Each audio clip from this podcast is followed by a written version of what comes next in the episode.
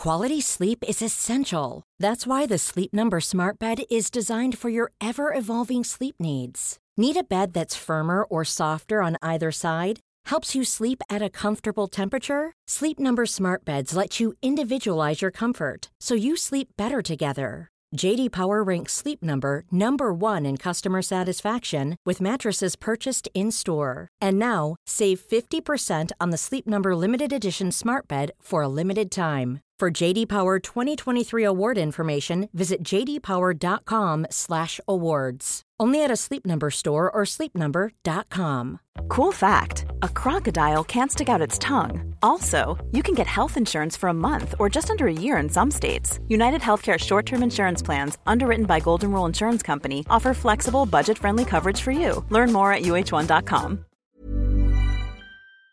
Hey, I need you to pay close attention to this message. It is not an ad. This is about Canadaland and this is about you. You need to know that the news crisis is about to get a lot worse. You've heard about the layoffs. We're about to have news closures, and it's very likely that we're going to be seeing the defunding of the CBC. Where are you going to get your information from? What can you do about this? You can support Canadaland. We need you to. And so for this month and this month only, you can become a Canadaland supporter and get everything our supporters get for just $2 a month. That is an almost 80% discount. The clock is ticking on this. It disappears at the end of the month, and then we will not offer it. We need your support. We need to keep news coverage alive in Canada. Go right now to canadaland.com slash join. And thank you. This episode is brought to you by the Center for Addiction and Mental Health here in Toronto. Cutting edge, state of the art, compassionate facility. Right now, it is Mental Health Awareness Week. This is the time when they need you most. This is the time when you can make a real difference when it comes to doing something about the mental health crisis and the devastating opioid epidemic, the overdose epidemic that we're currently experiencing, losing 20 people every day. They need your help. Donate at camh.ca slash Canadaland to help CAMH treat addiction and build hope.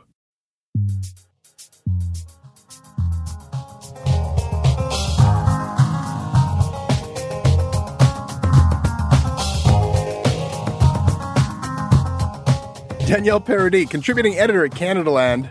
Welcome back to Shortcuts, where we talk shit about the news. Hi, Jesse. Nice to see you. Good to have you on. Uh, today, Danny, we're going to talk about uh, the election. Canadians are as mad as hell, and we're absolutely going to take it anymore. The worst election ever is over, and nobody had any fun, except for us in the media, uh, who I intend to mock. Also, Norm MacDonald died which sent millions down a norm hole, digging through some, some wonderful old clips and interviews. I did that too, and I found something surprising. We'll talk about that. This episode of Shortcuts is brought to everyone by Elaine Robitaille, Shay Welton, Trevor Lists, Dominic Marcoux, Neil Spencer, Ben Hall, Maurice Stewart, and Fala. My name is Fala. I'm from Mississauga, Ontario. I'm a law student, and I support Canadaland because I believe it's our duty as citizens to support and protect Canadian content creators.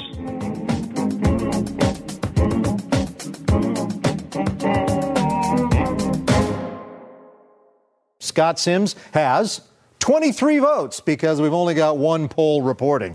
23 votes. The conservative Clifford Small, he's got four votes. Canada, your next government will be a liberal minority government. Justin Trudeau, as we already told you, will hang on as prime minister tonight. Boy, oh boy, Danny, wasn't that something? I had some friends over, and it was probably the most boring election event we've ever uh, participated in. The only good thing was the snacks. Your problem was that your friends are normal people. If you had just been hanging out with journalists, journalists get so excited about elections. Do you remember Paul Wells was on the show right at the beginning, and he was like he was like a little school kid. He was so giddy. We're having an election. He was so happy about it. Yeah, um, it's. I mean, I think journalists are are ha- maybe happy about elections, but also it's really cool to not like something too much in journalism. So halfway through, I think we saw a switch to like despondency and uh, complaining about elections about nothing. Elections to nowhere, as the New York Times calls it. oh yeah, we got to get to that. I think that a bunch of cranks like me were, were complaining about the election, but the but the journalists who are covering this, it's like it's showtime. You know, like everybody's been like doing remote journalism for what seems like eons. You're like literally phoning it in in in their own homes, and now they got to like dust off their suitcases and get on planes and buses. And then, like, finally, for one special night, all eyes are on us. Everyone's actually paying attention to Canadian journalism. You know, in the CBC, they break out their fancy new flying video drone. Did you see this? It was like zooming around the headquarters and taking dives. yes. It was like, here it is. It's showtime night.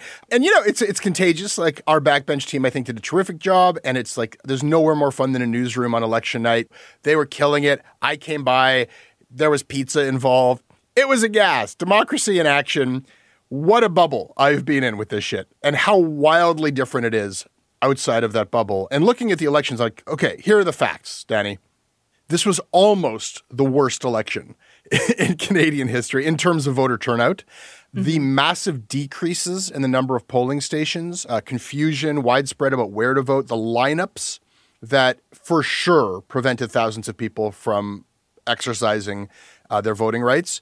Uh, Luke Savage commented on Twitter that, like, if this had happened under a conservative government and they had ignored Elections Canada's recommendations, we would absolutely be hearing about U.S. style voter suppression, and that would be correct. And as for the results themselves, this seems to be the worst election ever in terms of our electoral system going against, like thwarting the will of the people. About 68% of Canadians who voted voted against the Liberal Party. Like that's a landslide. As far as we can tell, that is a historically weak mandate for a party that then goes and like wins and forms government. Like that's fucked up. That's that is not like a ringing endorsement of the state of our democracy. So being Albertan means that the federal election has always been a very strange time. It's not interesting here. Like there, there were a few bright spots with uh, Blake Desjarlais, the first Two Spirit Métis uh, MP going to Parliament, so everyone was excited about that. But on the whole, it's you know we know which way it's going to go. People are going to vote Conservatives. You could paint a C on a pumpkin, and people would elect it here. So it's never very interesting. So I, I kind of I watch from an outsider perspective, and, and even as the results come in, when we were on our Twitter Spaces, I briefly mentioned that it's basically decided before they're finished counting the votes in Alberta and BC. So there's always a sense of feeling very disconnected and, dare I say, angry on this side of the country uh, when the federal elections are on. I'm going to go ahead and say that this is like a rare instance of like unity across the country with Alberta. Like, here's another bit of statistical evidence. This is based on a poll that I just conducted in my own brain everybody felt disconnect. Nobody felt good about like maybe if you got to vote for like a candidate who is the first two spirit, like maybe if there's like uh, if you happen to be in a riding where you had the opportunity to cast your vote in a way that hasn't been possible before. But even there, I feel like you are doing the journalist thing of like like you're searching for meaning in the meaninglessness. You know, like I saw Fatima Asaya doing this. She was like, "I'm looking for some good election news." Like there was a, a Filipino candidate who won, and, and it's been like 20 years since we had one of those. That's good, right? Like, like, what if this was actually about nothing? And uh, here's the analogy, okay? Imagine, Danny, that you're in like a bad relationship. You know it's not going to work out with this guy, and it's just a matter of time. I've been in this relationship. you can relate. So, okay. So here you are, but there's like, it's messy. There's lots of plans. It's not the right time, but it, it's not going to work out. But then something much bigger happens. You're taken hostage by terrorists, or, or like you're stuck in a hurricane, or you're like on a boat in Whitewater Rapids, and you're just trying to survive. And then in the middle of that ordeal, he turns to you and he says, We need to talk about this relationship. Are we okay? Are things okay between you and I? And you're just like, yes, shut up. We're fine. Like, let's beat the terrorists. We, we, there's a waterfall up ahead. I don't know. Yes, we're fine. Uh, you know, so like that. Trudeau is our boyfriend in this metaphor. Trudeau. That is correct. That's exactly okay. what just happened. Okay. Um, well, one, it's a little disturbing that you have polls that you conduct in your head, but I guess that's the privilege of a broadcaster. There's a 2% margin of error, by the way. Oh, so it's a projection. now, see, you get in trouble if you confuse those. People from the Strategist podcast, they come and they get mad at you. So you better be careful there. Okay, the thing about Trudeau, like, yes, I, I was relating Trudeau and his relationship with Indigenous people to like when you have like an ex boyfriend and you just broke up and he you see each other at the store, and he's just like, "Oh God." Like he's really trying not to look at you. That felt like the relationship for most of the election between Trudeau and Indigenous people. Like how far we've fallen. In like 2015, 19, he was coming out in like you know, the Canadian tuxedo, jean jackets, meeting people in teepees. Like, you know, he knew how to pander. And now he just like, he's like, oh, I don't know her. Right, right. It never happened. See, yeah. we both have him as some sort of a boyfriend in these analogies. Mm-hmm. It felt strange to me and wildly out of step just the, um, like when you're watching like like pretending like we're an actual real serious grown up country and watching the coverage and that all of our graphics are blinking and then you see it's like the, the writing projections and there was someone's like like five votes are in in this right you know? I preferred the maclean's coverage. I don't know if you caught this this was actually the map at least they're having fun at maclean's maclean's had in contrast with this like blaring honking blinking election coverage they just had like a box of pencil crayons and a live stream of somebody just coloring in a map of Canada, the color of the party that won each riding as the riding was called. And it was like an ASMR, just like low key. It's like slow journalism. Like that that actually is the right mood, perhaps, for election coverage in this country. I switched between CTV and CBC quite a bit in the evening. So I'm really curious. Uh, I think I've seen a few tweets about this. What was your favorite Gerry Butts moment? Oh my God. Just his sort of like pretty much naked derision towards the news media and sometimes specifically towards Rosie Barton. And just like at their temerity to kind of question the Liberal Party. Like he was absolutely still waving the flag for his team and pretty low energy dude. it was not the most dynamic broadcast. But then I had to ask myself, like, why aren't I watching CTV where Jody Wilson Raybould is? I'm like, that's that's kind of interesting. What does she have to say about this? But that is kind of the one night where everybody defaults to the CBC. The really I think our our broadcasting and our panels are just terrible, and they're not terrible just in Canada. It's it's terrible in the states too. I think a part of it's the format. We're just so insistent that we have to have someone from every political stripe on the panel. Everyone has their like ten minute sound bites, and. It, I wonder, like, can't we look at another format? Couldn't we do, like, couldn't we have one of these people at a time? Do we have to all have them all on at once? Is it, when did we decide that was the most dynamic way to get TV done? Well, yeah, I think you make a good point about just like the number of people and the idea of like representing each team. But it, like, uh, that's not the right question for me. The right question for me is like, if you're having somebody on TV, they should be serving the viewer. They should be serving the analysis and the discussion. So when Rosie Barton asks Gerry Butts a question, I don't remember the exact phrasing, but essentially it was like, look, you know, when it looked like clear that he was going to get a minority government, he was going to win, but win a minority. And I think the question was kind of like, you know, how much time does this guy have left after an election like this? Like, this is obviously not the outcome that he wanted to end up exactly where he started. He called the election because he was polling so high. Now everyone's resentful. He used to have the ability to threaten other parties with going to an election. He can't threaten that anymore. He's ending this weaker than where he started. So maybe his days as leader of the party uh, are, are limited. Totally legit question. And Gerry Butts is like scoffing and he's just like, yeah, he just won.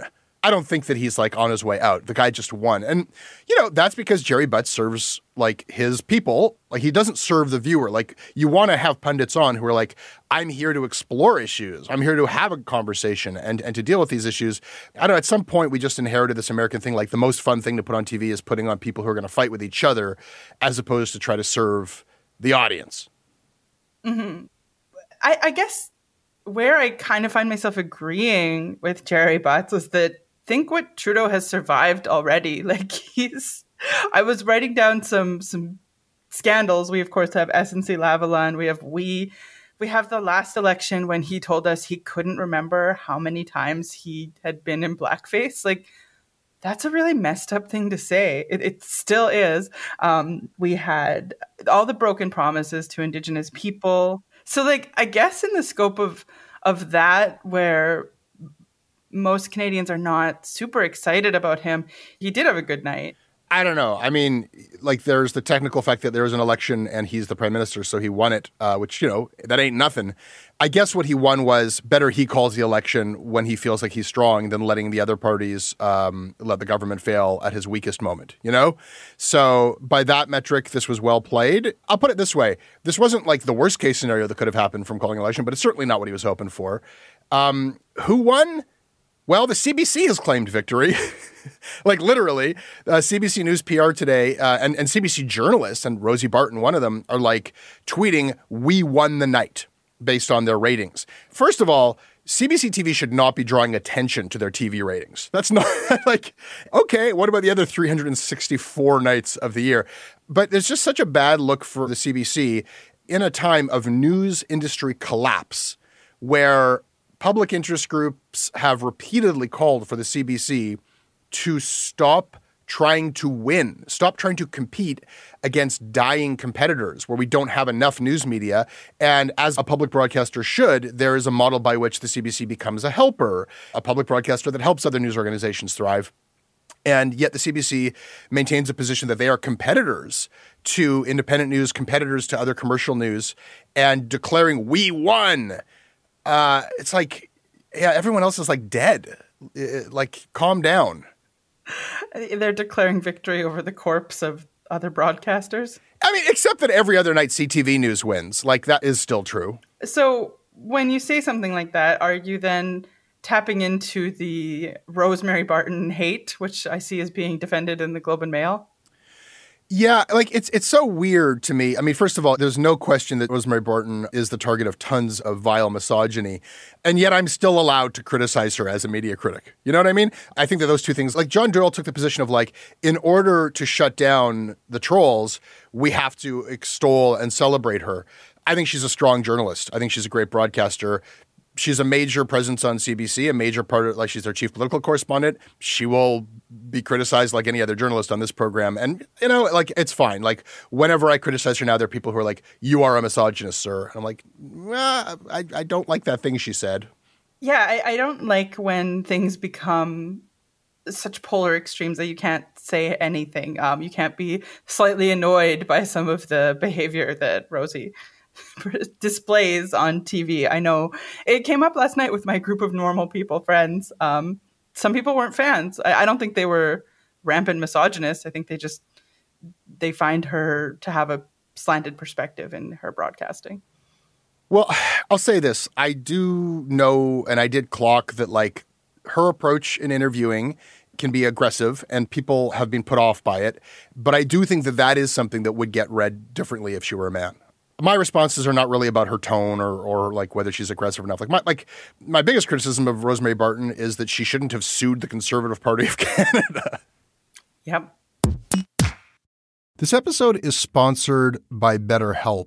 Uh, it's amazing the things that we tell ourselves to talk ourselves out of getting help. Anybody who's actually gotten help knows that the process of getting things off your chest, of taking your stressors, your problems, and just like not letting them be bottled up, working through just conveying them to somebody.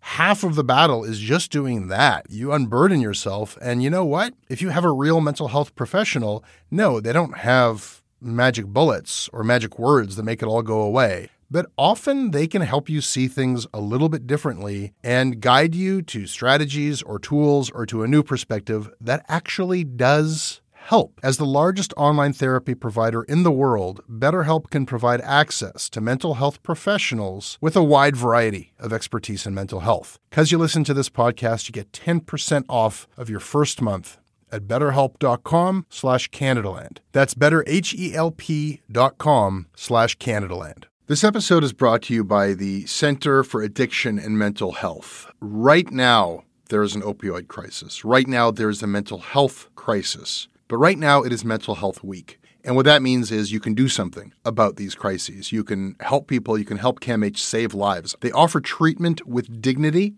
and they are doing cutting edge research. I don't know if anybody listening to this is untouched by this crisis. You can see it in the downtown of every city in this country. You certainly feel it in Toronto. This is not something happening to other people. These are our friends, these are our communities, our families. We are all touched by addiction. We are all touched by the mental health crisis, and we all share responsibility to do something about it. Helping CAMH is something you can do about it. Help change mental health care forever.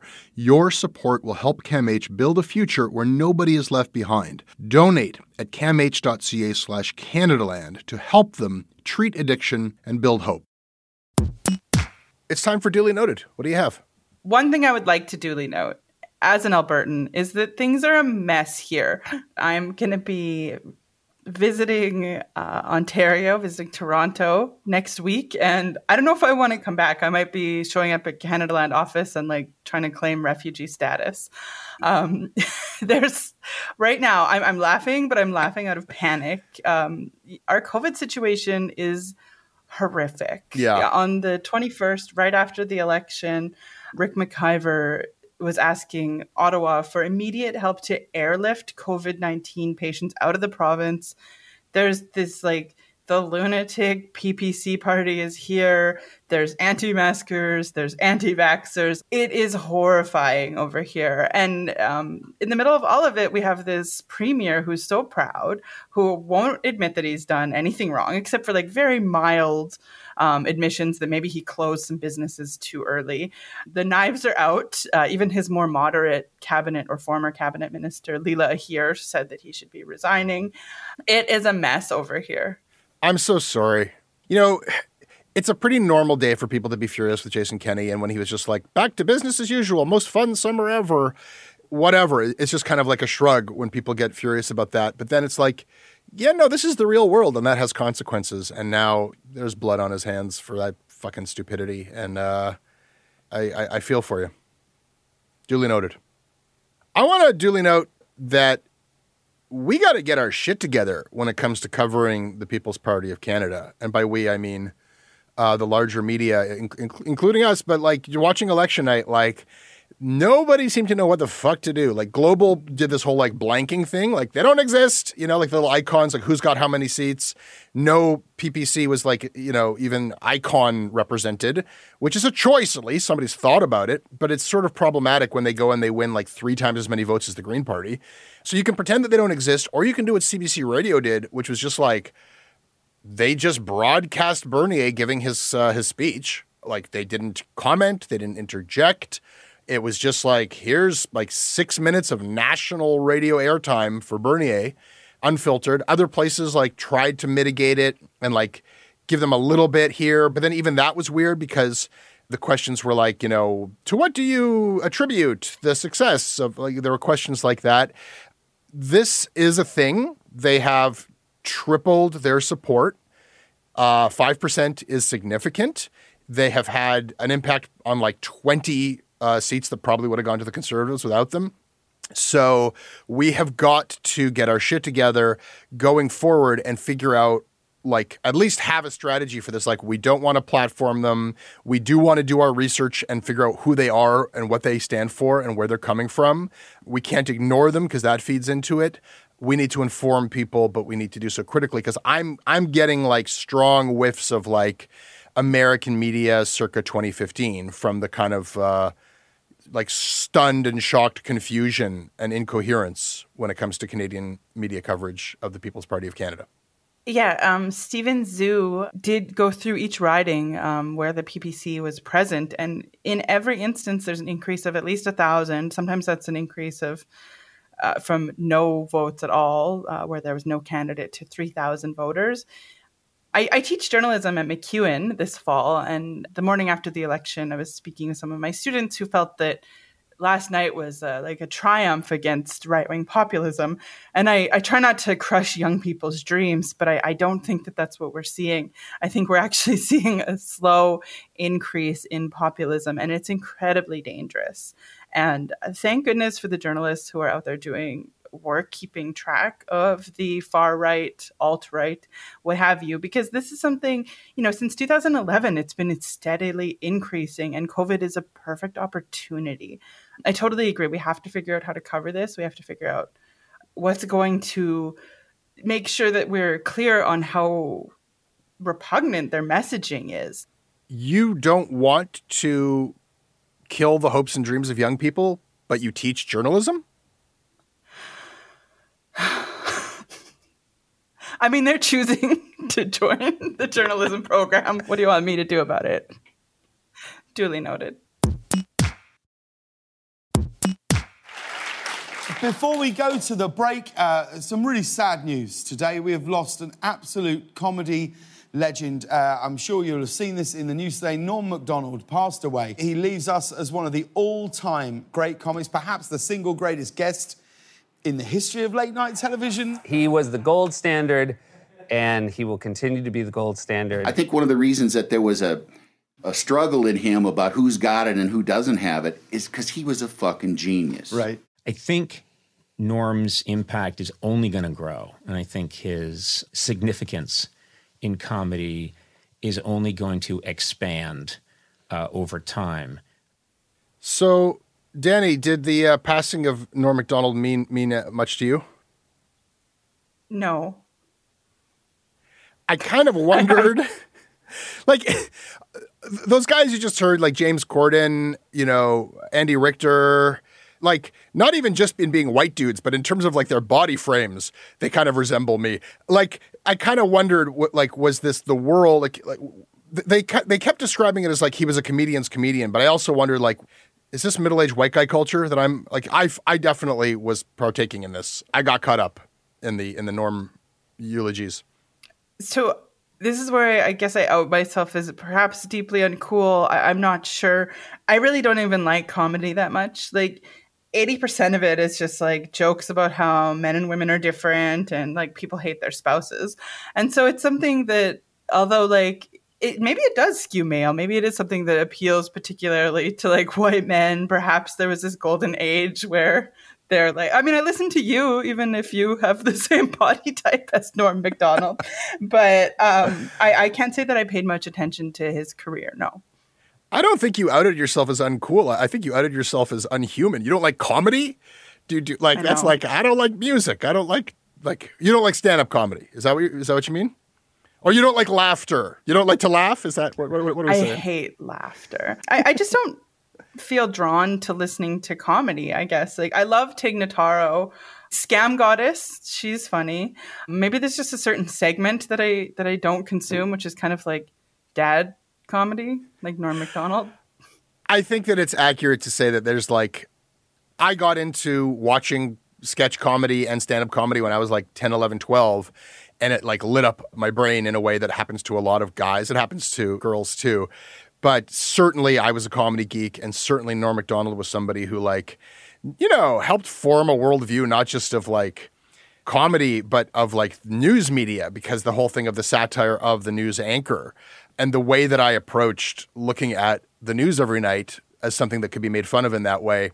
And uh, yeah, I connected with him when I was really young, and just to find out suddenly he's gone, I fell down the norm hole and, you know, watched a lot of clips and watched a lot of old interviews with him and read articles about him. This is boring. This is what like everybody did who is part of this normcore following but I came across something that is different, I think, than what other people came across in their Norm Macdonald deep dive, which is I came across him calling me a motherfucker. Go on. A lot of stuff was coming out at the time that we broke the Jian Ghomeshi stories, and I didn't catch all of it. I don't think, I mean, maybe I saw this, but like, you know, blocked it out or something. But when Jian Ghomeshi posted his weird self defense to Facebook that he was being targeted by a vicious ex girlfriend and her collaborators amongst like his other exes, and all were being manipulated or something uh, with a with a freelance journalist, and then CBC fired him. And then so then when he wrote his response to that, Norm Macdonald replied, and he wrote, "So sorry for your loss. You're a fantastic broadcaster." Don't let these motherfuckers get you down. Get your ass to the States. That's like he wasn't alone in that. Like, you know, like Elizabeth May wrote supportive stuff uh, for Ghomeshi at the time. Other people later walked it back when more and more victims came out and it became clear that Ghomeshi had very seriously, uh, violently abused many, many women. But I don't think Norm Macdonald, as far as I can tell, ever walked back that statement or reflected upon it. And in fact, as I kept digging further, he's actually made a lot of other comments about women who are who had accused men of sexual misconduct and assault or about the Me Too movement in general, statements in defense of uh, Louis C.K. And I, I, you know, I am not bringing this up as like a way like, oh, now I need to rethink that I like Norm MacDonald. I felt like it was important to talk about this because the quality of Norm MacDonald that I admire and still admire is he's unsentimental and honest.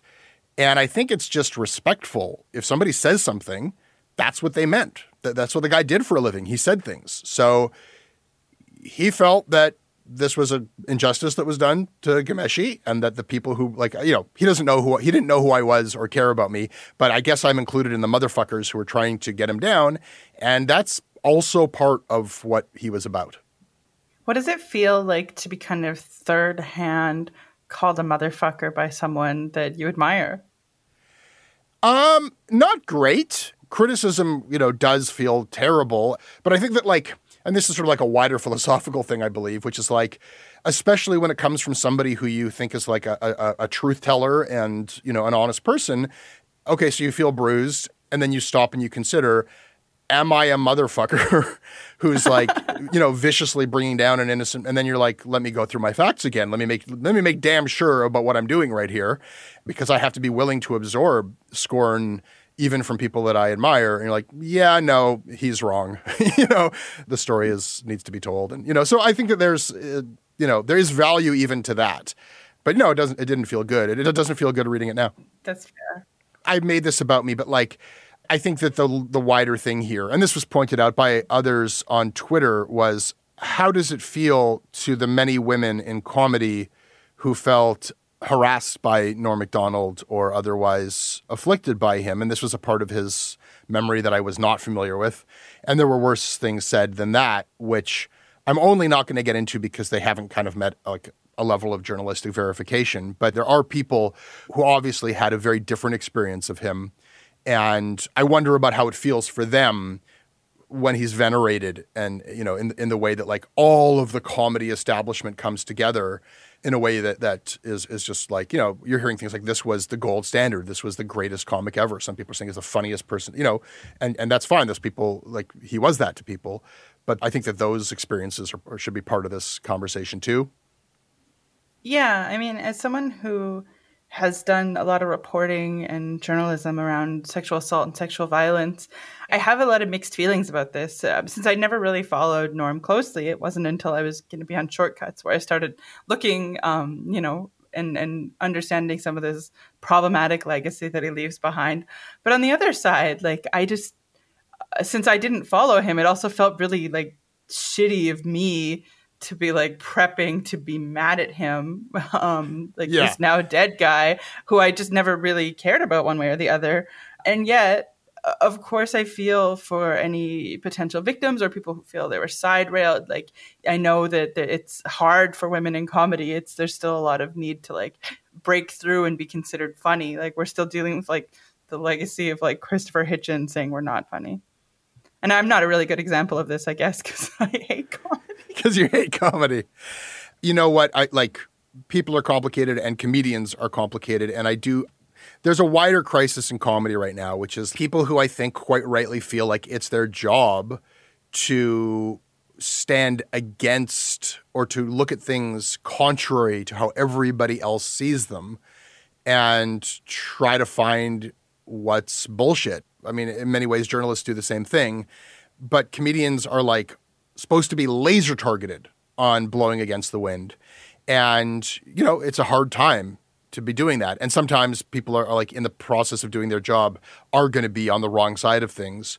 And, you know, whatever kind of like room that comedy used to provide as a space where it's okay, where this is a permissible place to say the wrong thing, that space seems to be diminished. And I'm not blind to that. I think that it is important for, for there to be spaces to be wrong sometimes that's the only person who's saying the thing that turns out to be right.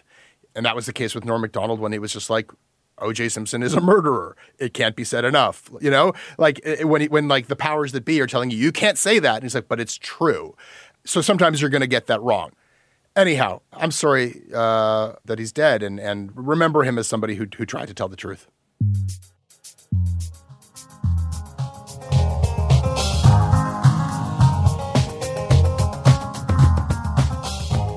That's Shortcuts. Danny, thank you. You're welcome. Danny, I want to remind people that there's a way to support Canadaland uh, that's so super easy, which is uh, if you're using an Apple device, you can subscribe to us on Apple Podcasts. And it's like, it's literally the quickest way to ever become a supporter and to get premium ad free Canadaland and bonus stuff. So check that out if that sounds good to you. And it's cheap and amazing. Like what you have to pay for what you get, we do great stuff here. I happen to agree. I can be emailed at jesse at Canadaland.com and I read everything that you send. We're on Twitter at Canadaland. Danny, where can people find you? You can find me on Twitter at Danny Paradis, P A R A D I S, or you can occasionally find me on the Canadaland website. Our website, edited by Danny Paradis, uh, where you'll find a lot of her writing, is Canadaland.com. This episode is produced by Kevin Sexton with additional production by Tristan Capacchione. Our managing editor is Kieran Oudshoorn. Theme music is by So Called. Syndication is by CFUV 101.9 FM in Victoria. Visit them online at cfuv.ca.